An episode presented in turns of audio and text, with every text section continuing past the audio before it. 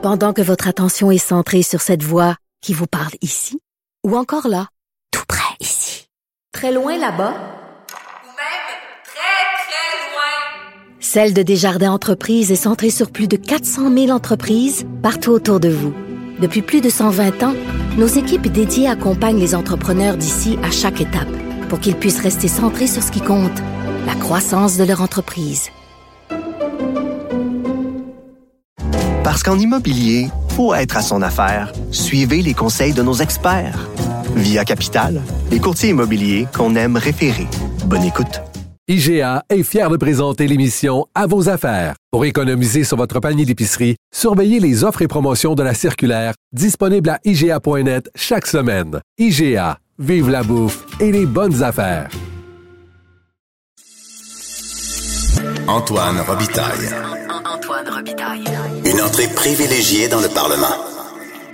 Ce que les ministres n'ont pas voulu dire, Antoine va vous le dire. Cultivez votre savoir. Comprenez les décisions. La nouvelle façon de parler politique. Là-haut sur la colline. Alors, il a été l'élu il y a un an qui a fait entrer ChatGPT au sein même de l'Assemblée nationale, au Salon Bleu. C'est Fred Beauchemin, député libéral de Marguerite Bourgeois. Bonjour. Bonjour. Je vous appelle Fred. Vous appelez-vous Fred ou Frédéric? C'est une baptistère, c'est Frédéric, mais mes amis m'appellent Fred. Ah, OK. Bon, je vais vous appeler Frédéric pour être euh, dans les formes. Euh, Monsieur Beauchemin, comme ça, euh, vous avez fait ça il y a, il y a un an. Avez-vous regretté d'avoir comme ça introduit la bête, l'intelligence artificielle au sein même de l'Assemblée nationale? Non, absolument pas. En fait, euh, c'était c'était important pour moi parce que ça faisait déjà plusieurs mois que ChatGPT était dans l'environnement. Euh, ça fait depuis novembre, octobre quasiment de 2022 là, que je m'entendais parler. Et pour ceux qui avaient déjà à ce moment-là utilisé ChatGPT, auraient peut-être dû se rendre compte que ma question était formulée différemment parce que normalement, en, en chambre, quand on pose une question, on s'adresse à Madame la Présidente et après ça, on pose une question. Et moi, j'ai dit Madame la Présidente de l'Assemblée nationale du Québec.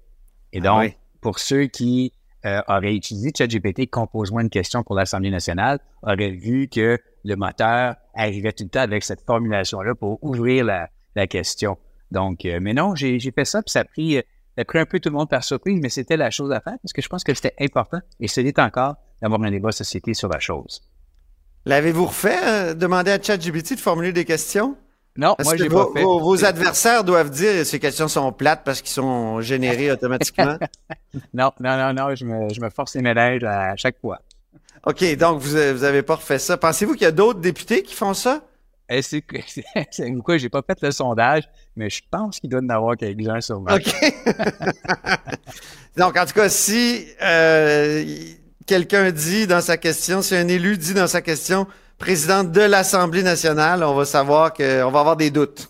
Effectivement. Il appelle ça, je pense qu'en anglais, le terme, c'est watermark. Maintenant, comme pour mo- démontrer que- Oui. qu'il y a de l'intelligence artificielle qui est utilisée, euh, les plateformes vont vouloir euh, démontrer qu'il y a eu donc l'empreinte de l'intelligence artificielle. En anglais, le terme, c'est watermark. Puis là, ben, ça avait été écrit sur l'écran ou ça avait été écrit dans, ça avait été mentionné dans l'audio ou peu importe. Là. Donc, c'est euh, c'est ça. Fait que je sais pas. On verra ce qui va se passer avec les, euh, les membres des oppositions, à savoir s'ils vont faire le watermark de, Ouais. de ChatGPT. Il y a un an, comme ça, euh, on était très inquiets. là. Il y avait eu l'appel aussi de Yoshua Bengio et compagnie, un, un appel Exact. international pour suspendre pendant six mois euh, Ouais. les progrès et les recherches sur euh, l'intelligence artificielle. Est-ce qu'on s'est énervé euh, trop? Parce que on n'a pas l'impression actuellement qu'on est dépassé par une intelligence mécanique euh, ou euh, électronique supérieure?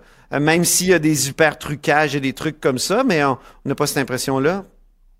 Ben, c'était nouveau, euh, ce l'est encore nouveau, fait que je pense que c'est un peu normal de réagir avec une certaine, euh, euh, un certain questionnement, à savoir quelles sont les ramifications, quelles sont les conséquences.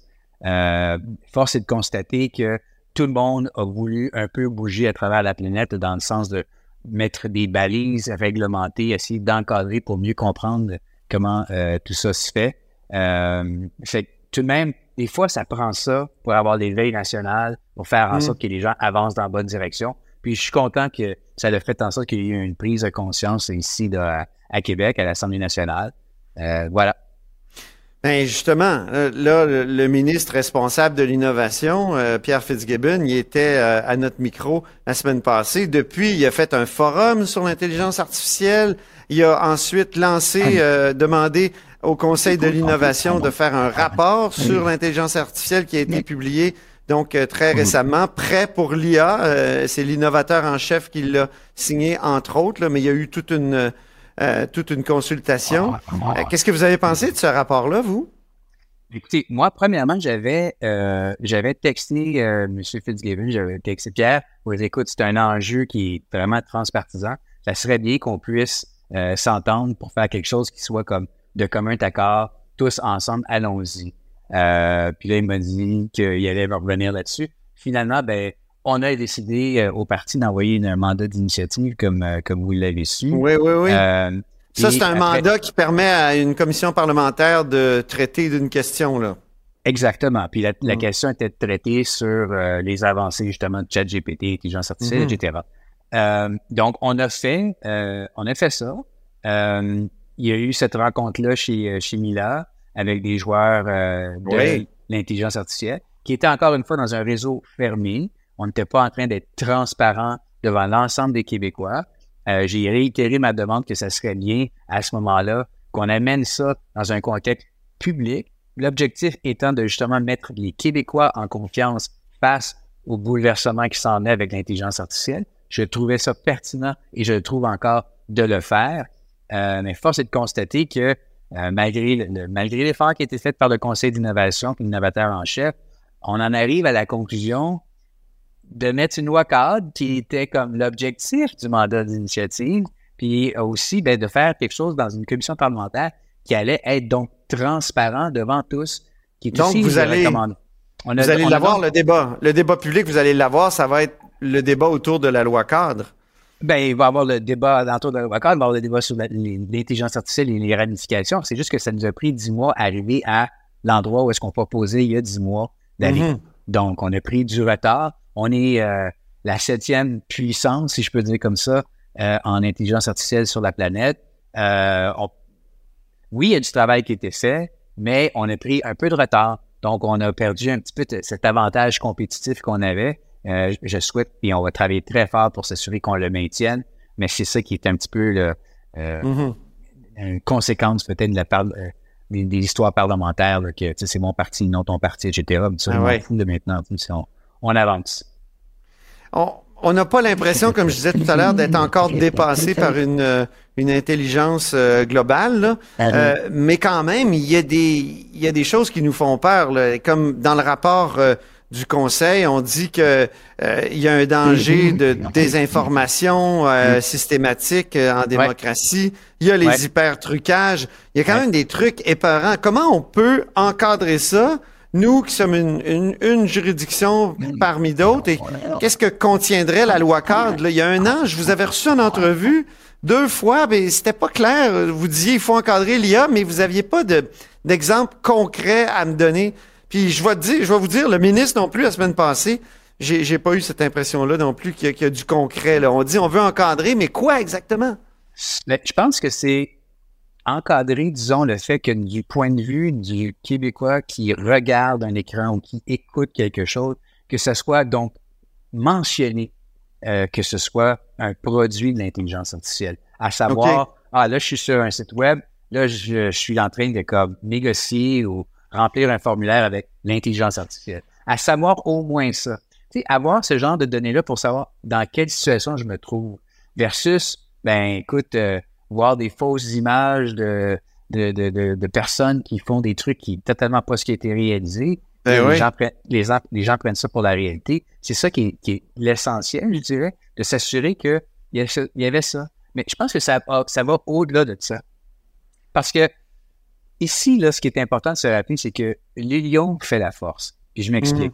On est, on est, oui, la septième puissance en intelligence artificielle, mais je pense que c'est important qu'on s'associe avec d'autres, OK? Puis qu'on le fasse le plus rapidement possible Mhm. pour qu'on puisse être une force de façon euh, internationale à établir justement ces balises-là, à les imposer. Ça peut pas être que le privé qui fait ça, puis ça peut pas être non plus des États voyous qui font ça. c'est important que nous, au Québec, avec nos valeurs de société, avec nos valeurs de démocratie, on puisse être à l'avant-garde, puis que ça, ça soit l'instrument, si on peut dire d'une certaine façon, qui va guider le développement de l'adaptation, de l'acceptabilité sociale de euh, l'intelligence artificielle.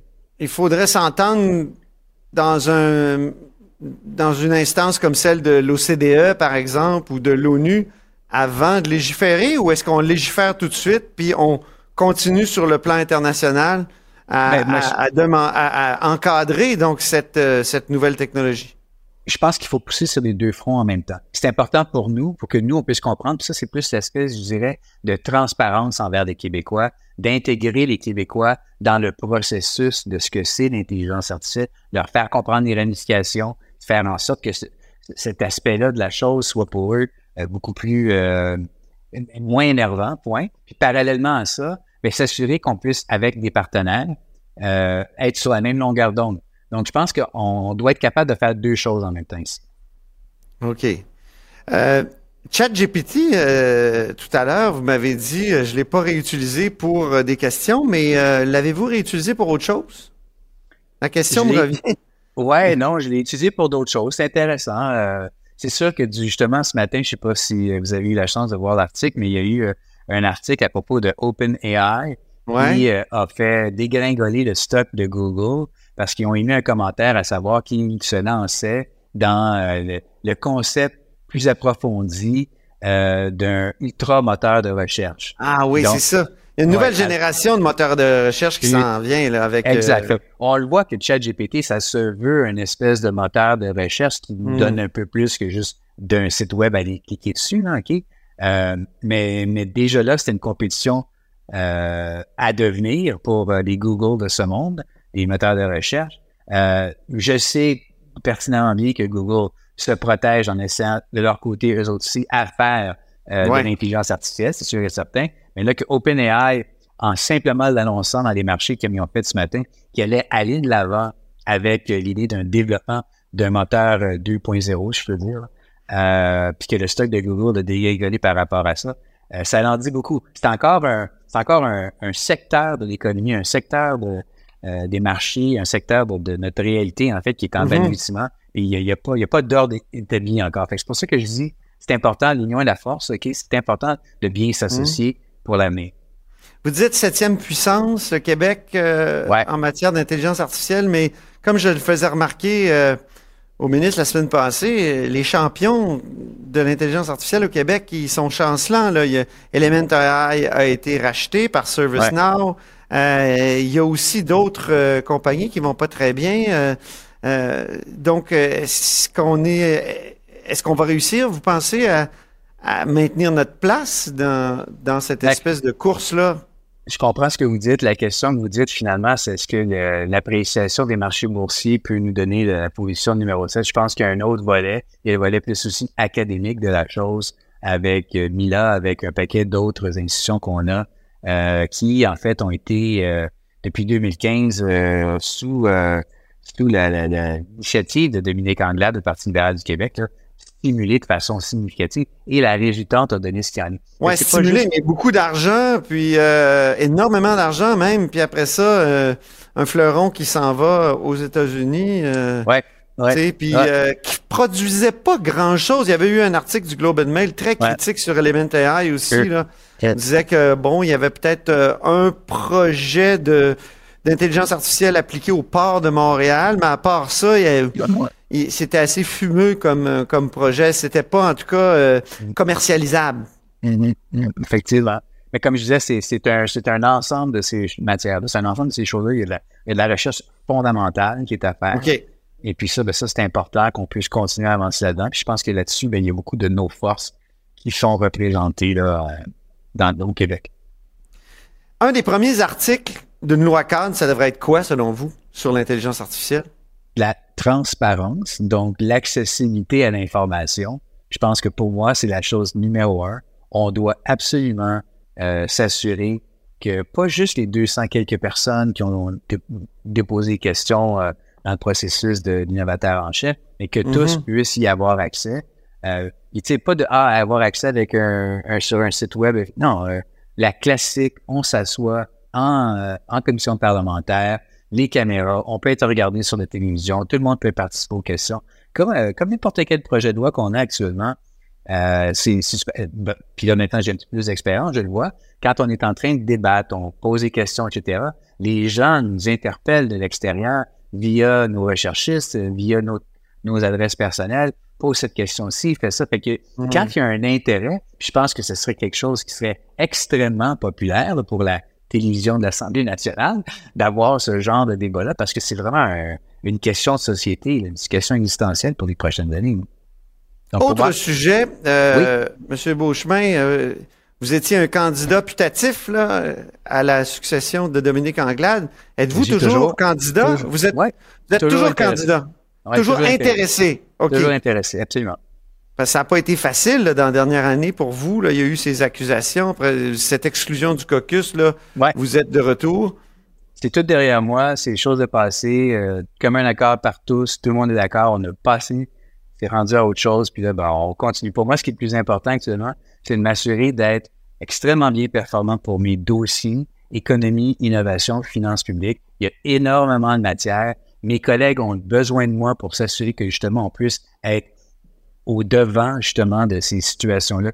Le ralentissement économique au Québec, euh, les finances publiques qui en arrachent. Donc, il faut absolument qu'on soit en train de talonner ce gouvernement-là pour que ce soit plus transparent, pour que les gens puissent comprendre qu'est-ce qui se passe dans l'économie du Québec.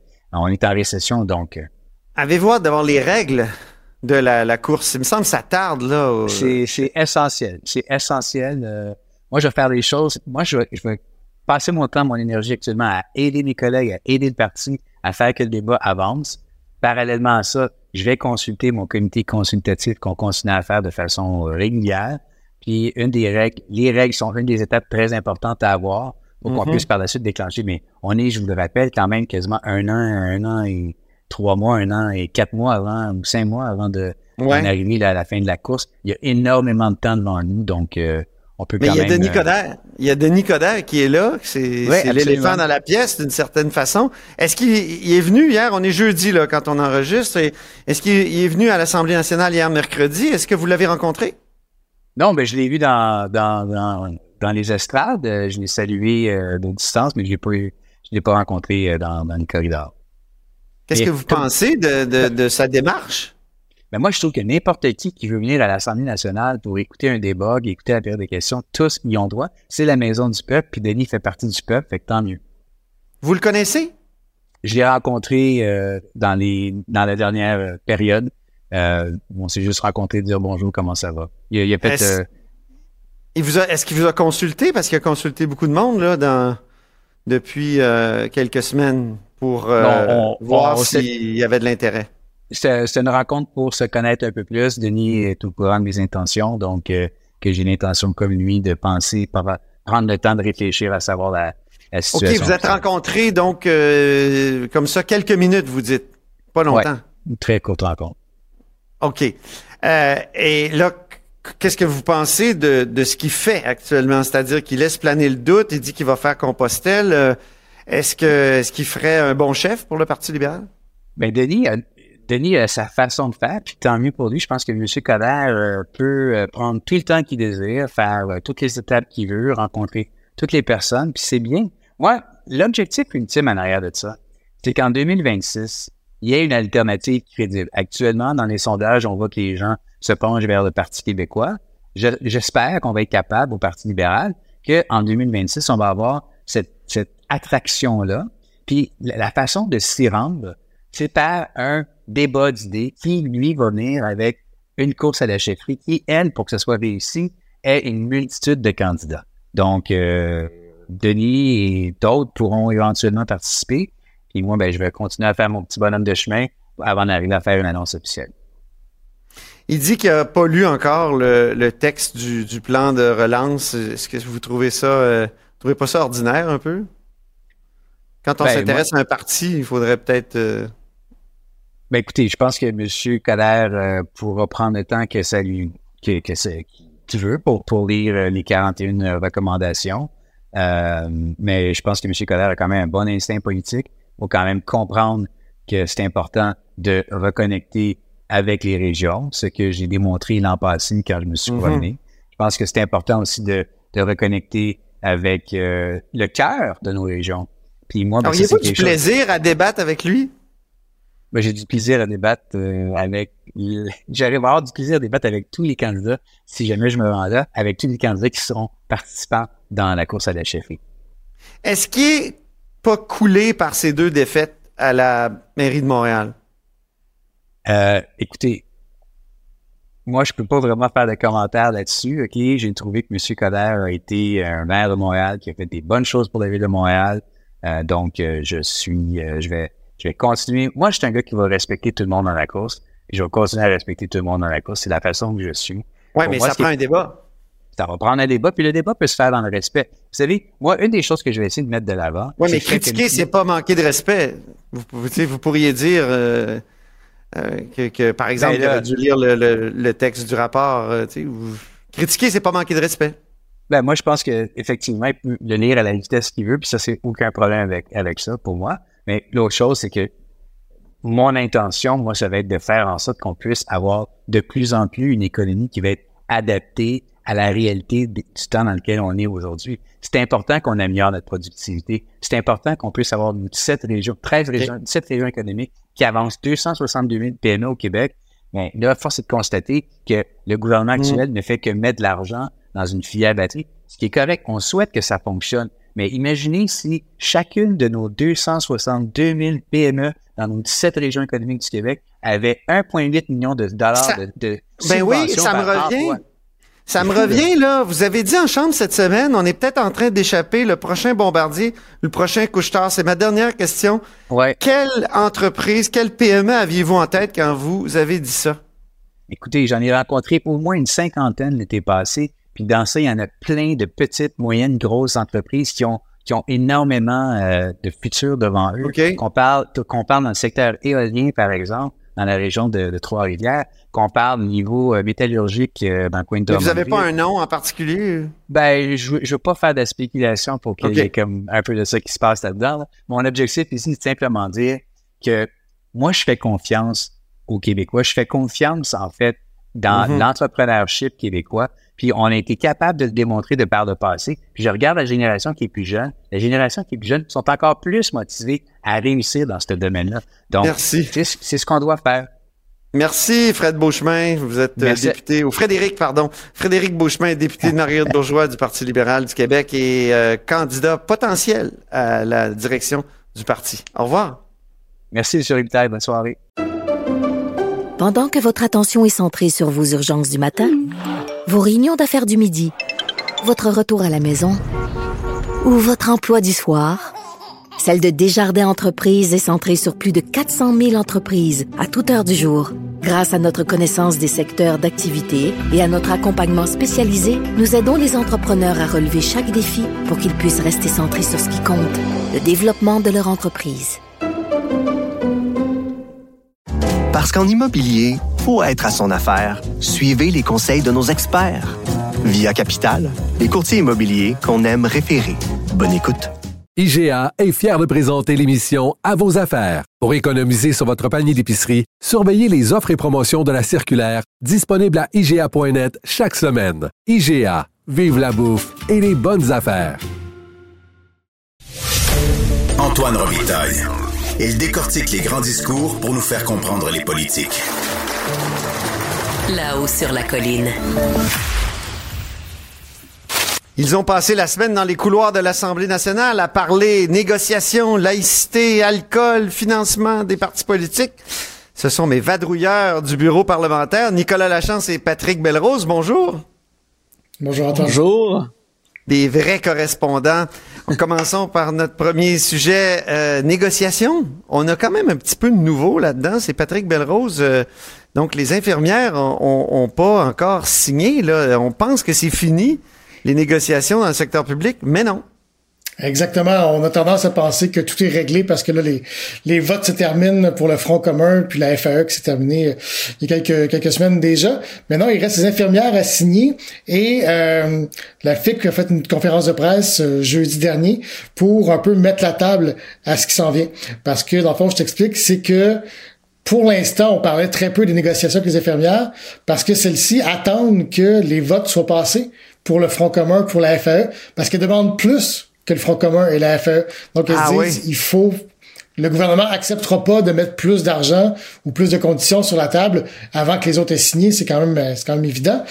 Et donc, euh, la conférence de presse qui a eu lieu jeudi, euh, Julie Bouchard, le président de la FIC, est venu dire, écoutez, nous, la question du déplacement obligatoire, là, c'est impossible, on n'acceptera pas ça. Ouais, c'est quoi ça Si- exactement, le déplacement obligatoire? ben, c'est là que c'est intéressant parce que depuis le début, la CAC nous parle de d'un déplacement géographique. Donc, M. Dubé, le ministre de la Santé, dit écoutez, ça se peut parfois qu'on ait besoin d'une infirmière à Longueuil, alors que la, la personne travaille à Montréal. On va lui demander tu sais, de, de se déplacer, d'aller sur place quelques jours, quelques semaines, peu importe. Il faut pouvoir avoir cette mobilité-là. Tu te souviens, la, la flexibilité, c'est le Ben maître mot là, dans les négociations euh, avec la CAC, euh, autant pour les enseignantes que pour euh, le système de santé. Mais ce que la FIC nous a appris aujourd'hui, je trouve ça intéressant, c'est qu'on demande aussi une flexibilité entre les départements ou même Ah. entre un CLSC et quelqu'un dans- en hôpital. Donc, ça, ça veut dire que il y a une femme qui est venue euh, donner son exemple. La femme a dit, moi, je suis infirmière en prénatalité dans un CLSC, donc du communautaire. On me demande d'aller une journée parce que c'est arrivé, là, même si c'est pas dans les conventions collectives, parfois il y en a qui, qui le demandent. On m'a demandé d'aller dans un centre de naissance, à l'hôpital. sais. Puis elle dit, moi, là, je suis pas équipé pour m'occuper d'une femme qui fait une hémorragie post-accouchement, pas équipé pour m'occuper d'un enfant qui décompresse après l'accouchement. Elle dit, moi, j'étais pas à l'aise du tout et je me suis retrouvé Pas équipé au sens de pas formé? pas formé dans le sens où exactement elle a eu la même formation sauf qu'elle elle, s'est spécialisée après ses études en soins communautaires et Mhm. là elle se retrouve 13 ans plus tard à dire ben écoutez toi va va t'occuper d'un d'une patiente dans un centre de naissance ou même ça pourrait être de la cardiologie ça pourrait être un, un autre domaine donc elle dit moi sincèrement je me sentais pas équipé pour faire ça parce que j'ai oublié comment ça fonctionne ça faire tel ou tel acte dans, dans, dans ce domaine là donc, ça, c'est des exemples qu'ils ont donné, euh, qu'ils ont donné jeudi. Euh, ce qui est, ce qui est vraiment intéressant parce que là, ben, ça met, en, ça met en danger quand même la santé même des personnes, des patients. Parce que Ah la, la dame qui est venue, euh, qui est venue euh, raconter son histoire, elle disait, écoutez, au début, on m'a mis avec une infirmière qui était habituée dans un centre de naissance, mais éventuellement, elle a dû partir sur un autre étage pour s'occuper d'un autre cas. Donc, je me suis ramassé seul avec une infirmière auxiliaire. Et elle dit, elle et moi, on s'est regardé, puis on s'est dit, si jamais il y a un cas grave, une hémorragie, sincèrement, je suis pas équipé pour répondre à une situation comme, comme celle-là. Et même de façon plus terre à terre, je trouvais ça intéressant aussi. Elle disait, moi, le numéro de téléphone des linanothérapeutes, là, je sais pas. Je sais pas si Ah qui ouais. le nano sur le département ou dans l'hôpital. Donc, elle dit, quand c'est une question là, de, de minutes pour sauver des vies, ben, j'ai pas tout ce qu'il faut pour bien faire, euh, bien faire mon travail. Ouais. Donc, ça va on être pourrait intéressant. donner une liste, là. on pourrait donner une liste de numéros de téléphone. Je comprends, puis c'est une game syndicale, là, on s'entend. Sauf que C'est quand même des arguments qui, qui portent de dire, ben écoutez, oui, peut-être que quand tu es au ministère, tu te dis, ben je prends quelqu'un, puis je l'envoie là, puis je règle un problème. Ce que les gens sur le terrain nous disent, c'est, ouais, c'est quand même beaucoup moins facile que ce qu'on peut prétendre. Donc, euh, j'ai comme l'impression que François Legault, quand il disait au mois de décembre, c'est très difficile avec les infirmières, il se, dans le fond, c'était peut-être stratégique dans le sens où il voulait pas que ça se règle tout de suite, il voulait régler avec euh, les autres euh, parce qu'il savait très bien que les infirmières voulaient plus que les autres. Écoute, je pense que tu as sûrement raison, mais je dirais que ça va être sûrement encore plus difficile que ça l'aurait été en Ah décembre oui, hein? dernier, parce que là, le rapport de force du gouvernement, tu le sais comme moi, s'est effondré depuis euh, le début de l'année. La CAQ réussit pas du tout à, à reprendre le contrôle de l'agenda pour utiliser un anglicisme. Euh, Et donc, je vois mal comment ils vont réussir. En fait, je vois mal comment ils auront un meilleur rapport de force aujourd'hui qu'en septembre, octobre novembre euh, dernier. Euh, encore juste pour terminer sur euh, la question des, des négos, ça va aussi être un moment de vérité en éducation parce que là, il y a les votes de grève qui se qui sont terminés, donc euh, la FSE a euh, accepté les ententes. On mais a hâte à la semaine FAE prochaine. ben exactement. Autant la FAE que la FSE ont voté par des marges très, très, très, très minces pour accepter l'entente.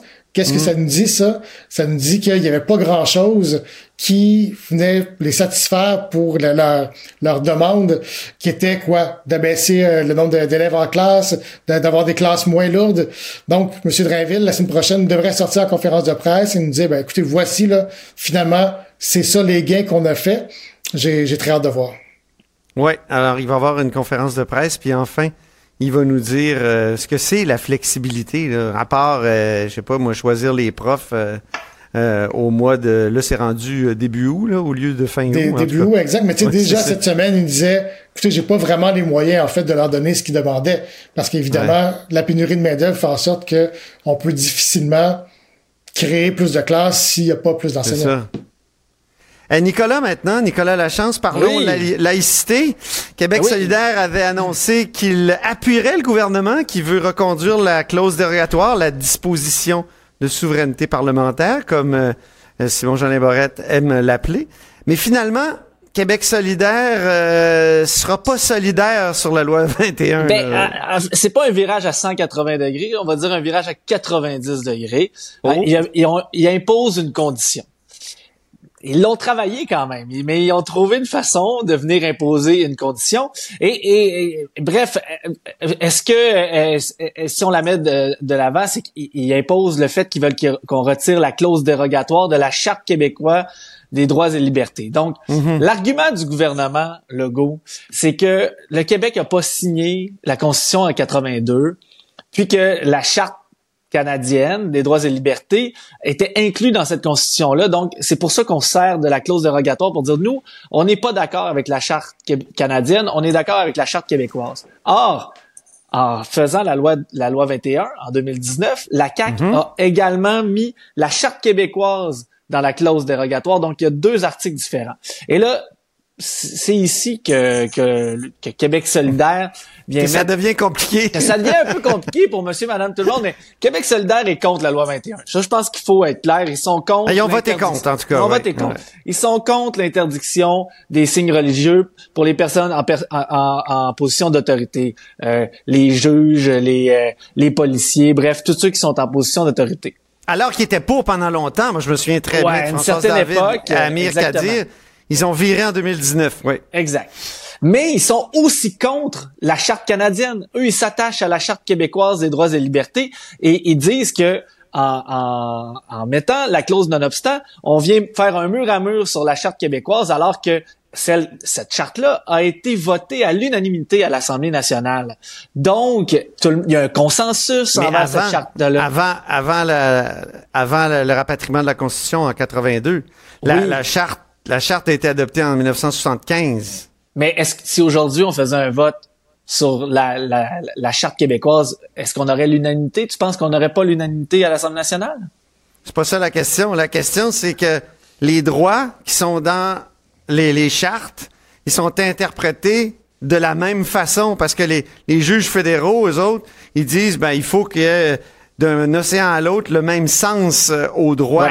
Donc il n'y a pas d'autonomie d'après ce que j'ai compris, puis d'après, bon, j'ai étudié un peu en droit, il n'y a pas vraiment d'autonomie de la charte euh, québécoise. Quand un droit, mettons, la liberté d'expression est mentionné en charte québécoise, les juges, ils lui donnent le même contenu que euh, quand il, il, interprète la charte euh, canadienne. Donc, euh, pour ça que je comprends pas trop la position de Québec ben, solidaire là ben pour faire pour faire ça simple, moi je dirais qu'ils se sont peinturés dans le coin. Il y a quoi? Il y a deux semaines environ? C'est ça. Le leader parlementaire Alexandre Leduc a dit on va appuyer euh, on va appuyer en fait la, clause dérogatoire, même si on est contre le renouvellement de la clause dérogatoire, même si on est contre le projet de loi 21. En entrevue avec Geneviève Lajoie.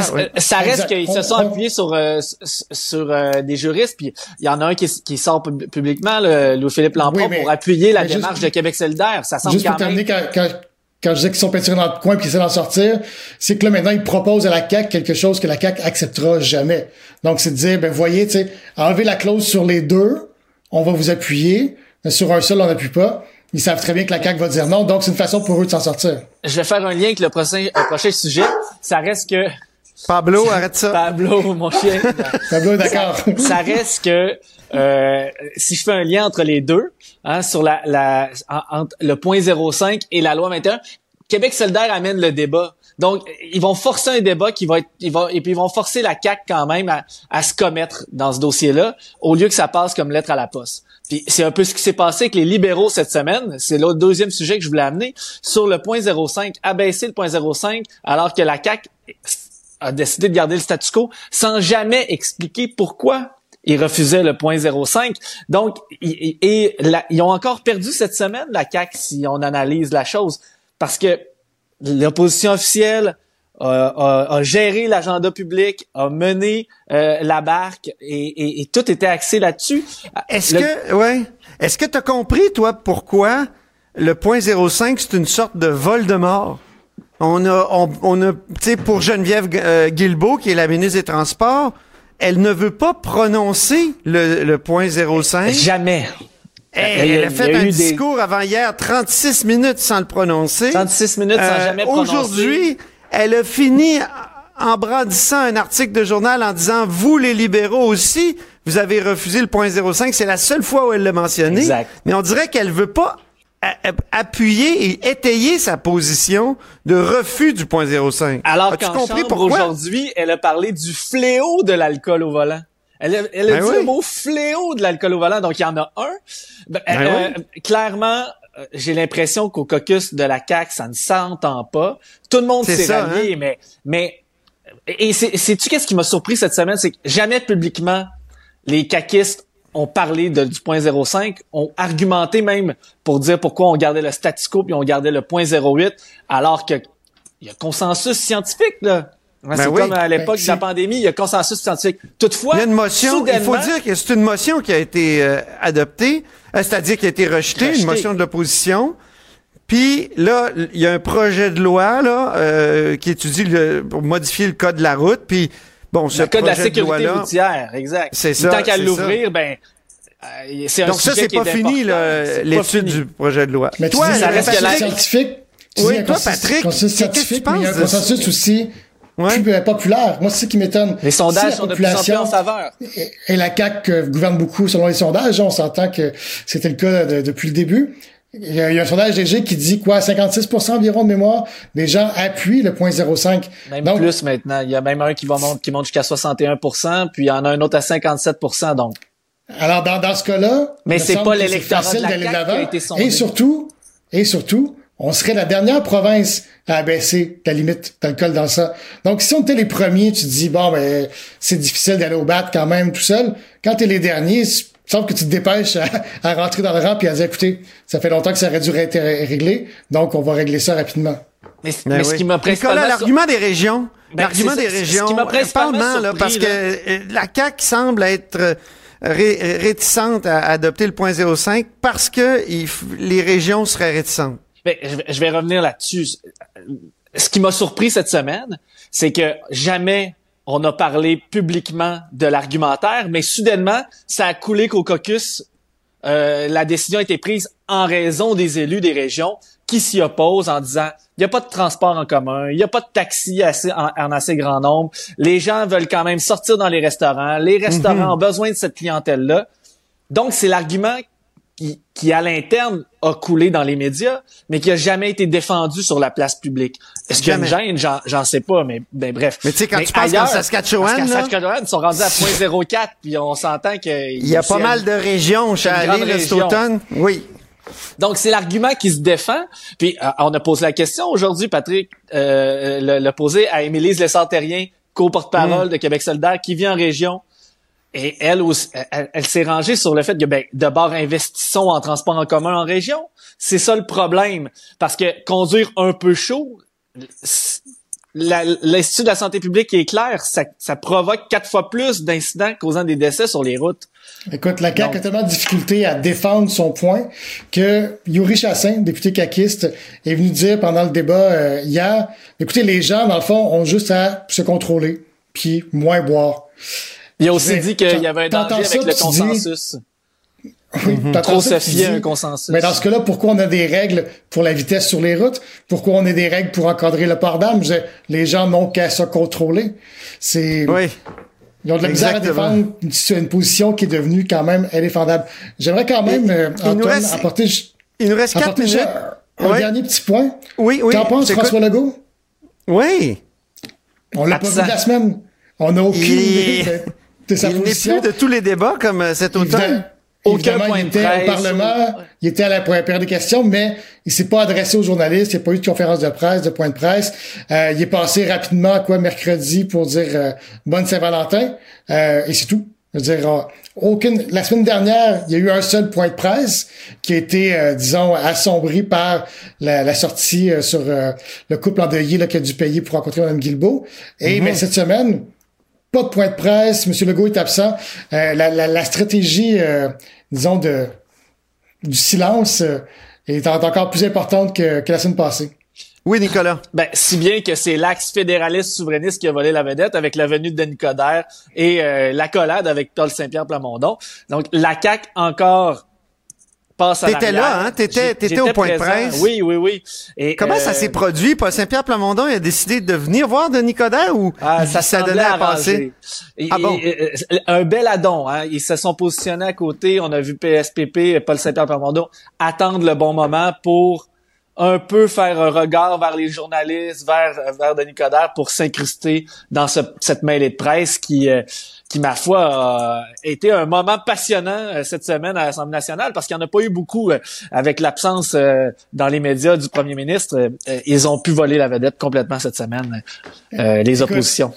Parlant La CAQ, du- malgré tout ce qu'on dit, Oui. est encore forte, mais quand j'ai vu cette image-là, j'ai vu deux hommes, deux partis qui ont de l'air à se séparer le cadavre d'un autre parti, dire, ben, écoutez, moi, je reprends les souverainistes, moi, je reprends les fédéralistes, puis on va vider la... la En tout cas, il essaye. Je dirais que le, cadavre n'est pas exact. encore là, mais, mais le, Non, non, mais le regarde. lien, c'est François Legault, puis donc que la colle commence à, à céder. là. C'est Exact. ce que, j'ai dit, la, que la, la CAQ dis, a Patrick. 89 députés, euh, c'est encore, euh, c'est encore majoritaire quand même, mais je disais, on voit que, tu sais, le corps est, est encore chaud, mais on, on, on sépare les morceaux. faut quand Mais même il y a donner, des- faut Oui, donner oui, à Coderre, Nicolas. Coderre qu'il il- il est capable de faire de belles métaphores et, et il a dit parce que lui il veut se présenter à Québec mais c'est un partisan du Canadien il a quand même dit qu'il était pour le retour des Nordiques parce que le Canadien a besoin des Nordiques pour se pratiquer. C'est un peu comme les libéraux et le PQ sur le terme de l'indépendance du Québec et du fédéralisme. hein. Ça, je trouve Ben, que c'était une belle image. Peut-être en terminant, là, euh, c'est vieux, vieux, vieux euh, clivage comme euh,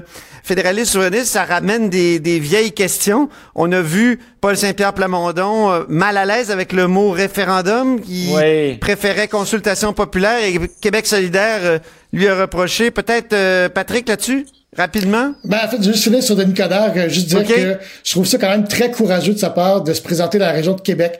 Parce que à Montréal, ce gars-là passerait comme une balle. Vous savez, il y a des régions où il y a des appuis. Pas à la mairie. Non, pas à la mairie, je comprends, mais il y a- dans les communautés culturelles, par exemple, tu sais, il y a beaucoup d'appui, il passerait facilement. Donc, je pense que c'est quand même courageux de sa part. Un petit mot de la fin, peut-être, Nicolas? Ben, écoutez, euh, est-ce qu'on va, est-ce que le mot référendum de- reviendra à la mode à l'Assemblée nationale? ça? On dirait que c'est en tout cas, il y a eu une journée où on a eu l'impression que c'était ça. Merci beaucoup les gars. Je rappelle que vous êtes euh, correspondant parlementaire à l'Assemblée nationale pour le journal et le journal. Nicolas Lachance et Patrick Belrose. Merci. À bientôt.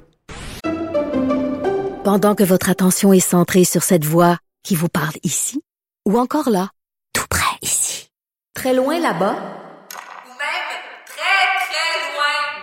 Celle de Desjardins Entreprises est centrée sur plus de 400 000 entreprises partout autour de vous. Depuis plus de 120 ans, nos équipes dédiées accompagnent les entrepreneurs d'ici à chaque étape pour qu'ils puissent rester centrés sur ce qui compte, la croissance de leur entreprise. Parce qu'en immobilier, pour être à son affaire, suivez les conseils de nos experts. Via Capital, les courtiers immobiliers qu'on aime référer. Bonne écoute. IGA est fier de présenter l'émission À vos affaires. Pour économiser sur votre panier d'épicerie, surveillez les offres et promotions de la circulaire disponible à IGA.net chaque semaine. IGA, vive la bouffe et les bonnes affaires.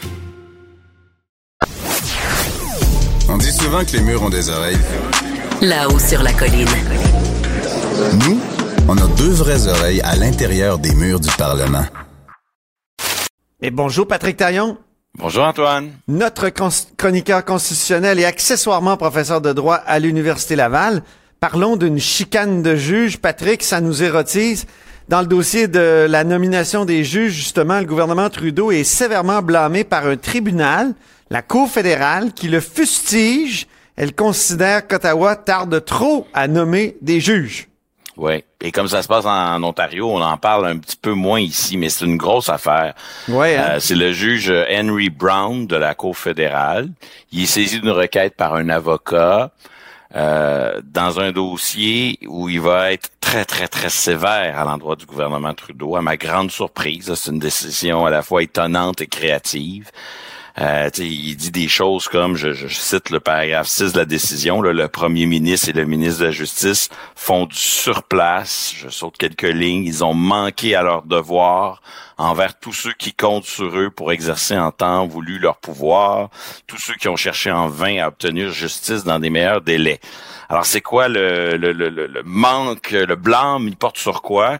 Il porte sur euh, cette manière euh, c'est, en fait, ça a toujours été le cas. Là. Le, fédéral nomme tous les juges des cours supérieures, cours supérieures, cours d'appel, cours suprême.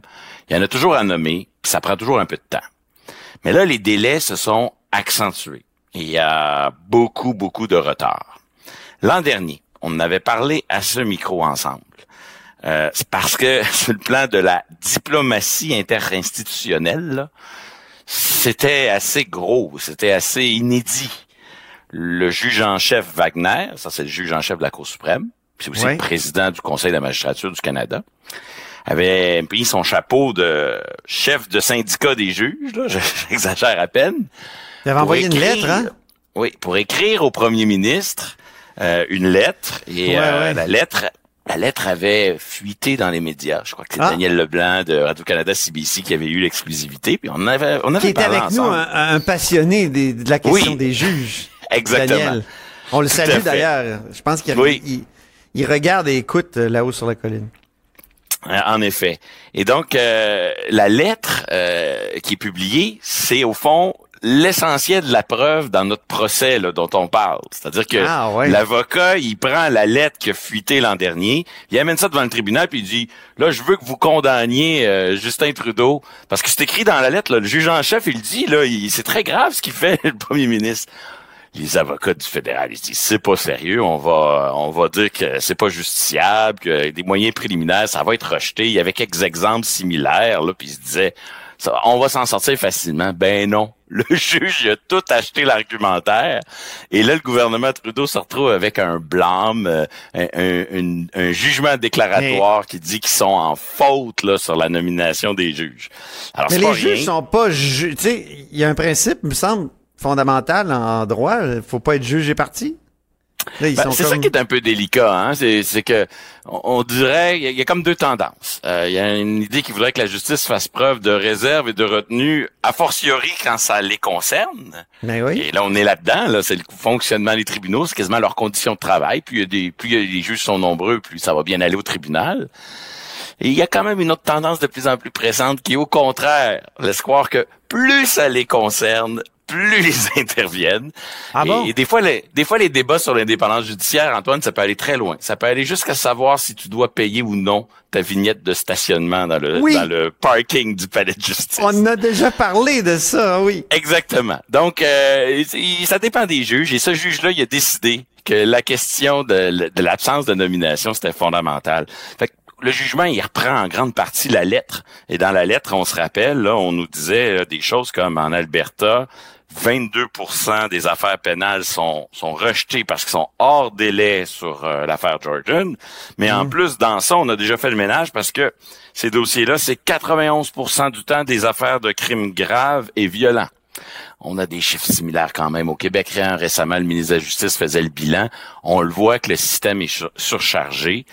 Alors, le, le, juge euh, Brown de la Cour fédérale, euh, il s'interroge pas sur une question qui pour moi est assez fondamentale, c'est pourquoi ces retards? Hmm. Et euh, il dit c'est la faute de Justin Trudeau. Hey, et comme Pierre Poilievre. Oui, oui, le Canada est brisé, c'est de la faute de Justin Trudeau. pourquoi il blâme pas les comités administratifs, là, consultatifs qui préparent les demandes? Encore une fois, il met tous ses œufs dans la lettre du juge Wagner. C'est-à-dire que lui, là, dans sa tête, là, le reportage journalistique de l'excellent collègue Daniel Leblanc, ça, c'est comme un, un témoignage d'expert. Et donc, il se dit, dans la lettre du juge Wagner, c'est bien écrit, le juge Wagner dit, j'ai parlé au ministre de la Justice, le ministre Lametti, il est de bonne foi, il veut que ça marche bien, on est confiant. Puis là, le, juge Wagner ajoute, il, faut par contre qu'au niveau du cabinet du premier ministre, il faut pas qu'il y ait de blocage. Je trouve pas la, formule exacte, je vais la, je vais la, je vais la retrouver tout à l'heure, mais mm-hmm. il pointait vraiment en direction du cabinet du premier ministre pourquoi, au fond, c'est de la faute de Justin Trudeau que ça, hmm. pourquoi ça retarde là? C'est difficile d'imaginer pourquoi. Est-ce que le gouvernement de Justin Trudeau voudrait sauver de l'argent? dépenser un peu moins en salaire de juge, ça serait quand même étonnant. C'est pas un, c'est pas un gouvernement qui est euh, particulièrement économe, surtout pas sur des questions de principe, sur des questions de droit. Pour eux, l'argent, c'est ductile. Moi, ma petite hypothèse, euh, Antoine, mais ce n'est qu'une hypothèse, c'est pas une ah, information. Mais on aime toujours tes hypothèses. Ben écoute, que tout ça, ça tout, tout ça confirme que les comités prédécisionnels, puis juge Wagner, il dit même au cabinet du ministre de la Justice, ça va bien, ils, font avancer les dossiers. Ça bloque en dernier.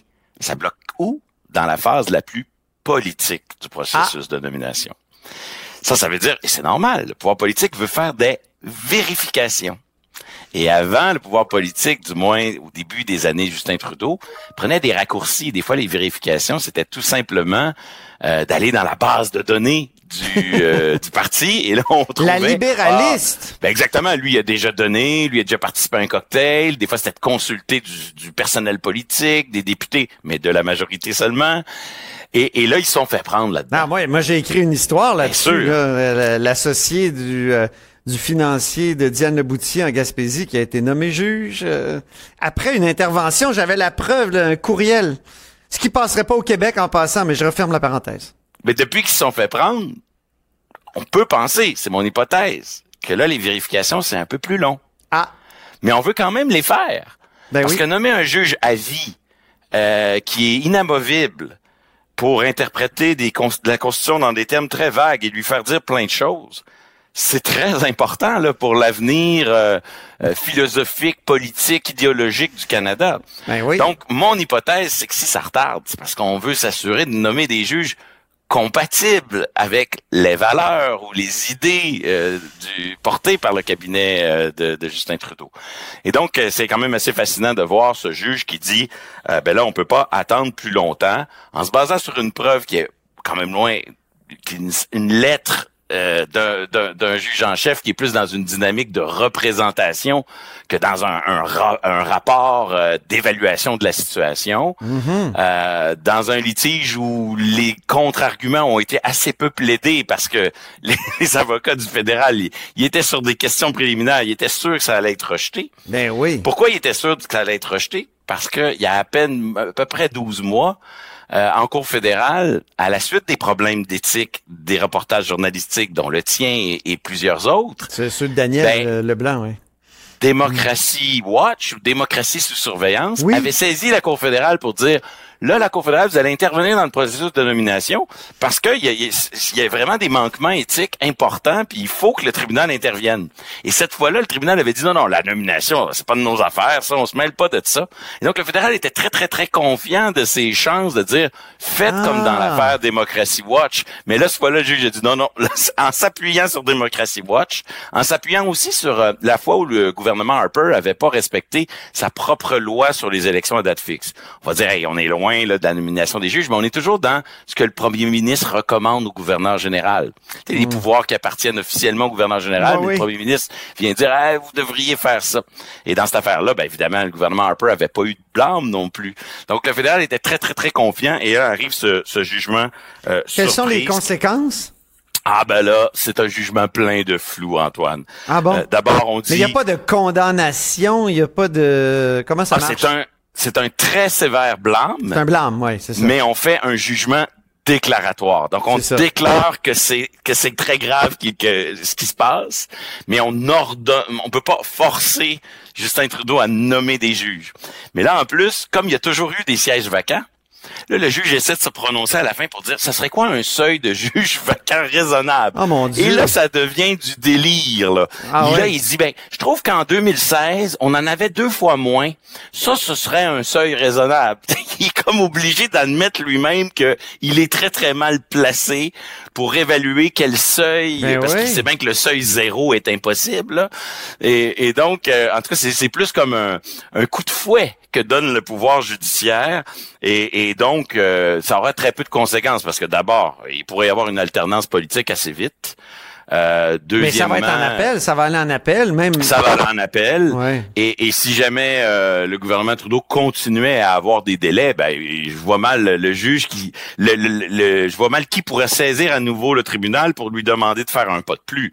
Euh, Le tribunal au pire va répéter la même chose, genre c'est pas bien, c'est c'est pas la, la bonne chose à faire, mais quand même c'est une décision qui, euh, qui a des conséquences chez nous aussi euh, et, et qui amène quand même une, euh, qui est très audacieuse là, euh, et qui peut avoir des, des effets positifs par ailleurs sur euh, euh, quand quelqu'un détient un pouvoir, s'il s'assoit dessus euh, de façon un peu parasitaire, de, comme euh, de façon à paralyser un peu. Je pense pas que c'était le but de Justin Trudeau là, de, de paralyser le pouvoir judiciaire, mais mais peut-être que son besoin de vérifier qu'on nomme des gens compatibles à, à ses valeurs, euh, ça, ça, ça a là pour effet de paralyser le pouvoir judiciaire.